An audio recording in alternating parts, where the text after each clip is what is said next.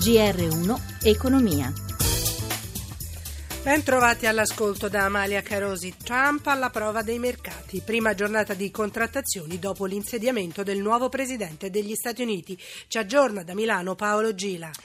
Riprende l'attività sui mercati azionari europei che risentono anche delle chiusure negative delle piazze asiatiche stamane con Tokyo che ha lasciato sul terreno l'1,29%. La prima giornata di attività dopo l'insediamento di Trump negli Stati Uniti vede un rafforzamento dell'euro nei confronti del dollaro a quota 1,0739, un indebolimento dei prezzi del petrolio che scende a 53 dollari e 15 centesimi il barile per la tipologia VTI e si registra anche un apprezzamento dell'oro a 1214 dollari l'oncia, equivalenti a 37 grammi e 20 centesimi 37,20 euro al grammo.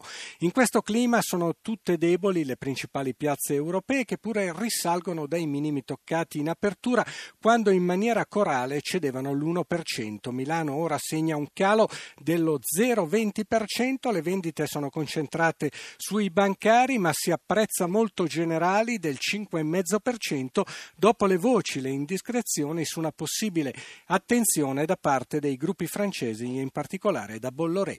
Con questo è tutto, linea allo studio. Grazie Paolo Gila. All'Italia, nel Consiglio di amministrazione di oggi verranno nominati consulenti per valutare il piano industriale da presentare al governo alla fine del mese. I sindacati attendono soluzioni che non tocchino la voce lavoro. In caso contrario, sono pronti allo sciopero. Paola Bonanni.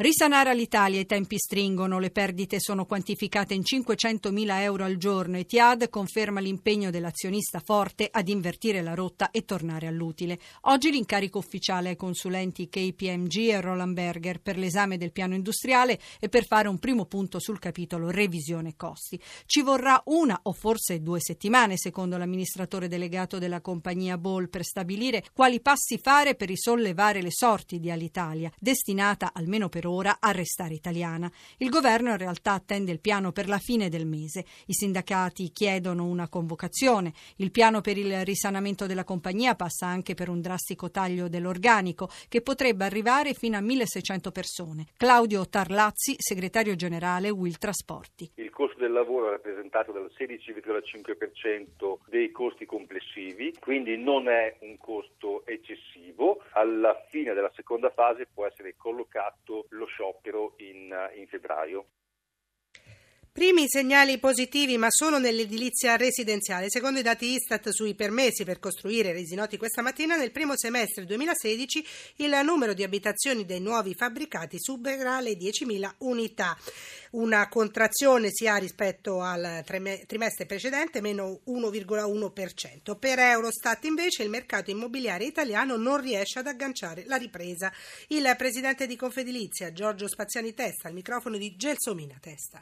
La ragione principale è che in Italia ci sono state per il mercato immobiliare, per il settore immobiliare, due crisi a differenza che negli altri paesi. La prima, quella generale, internazionale, economica che tutti conosciamo e che risale al 2007-2008.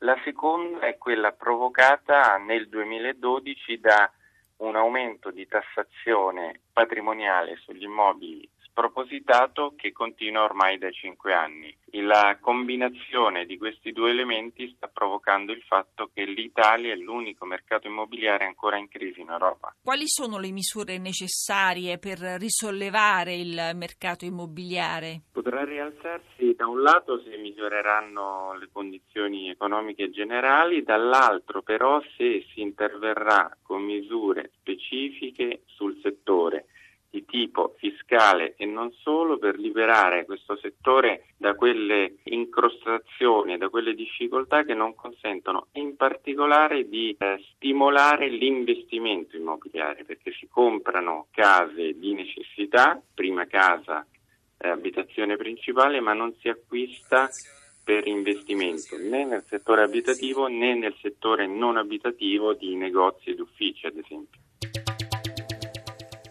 Ringrazio Cristina Pini in redazione e Massimo Vasciaveo alla parte tecnica. Da Amalia Carosi, buon proseguimento ad ascolto sempre su RAI Radio 1.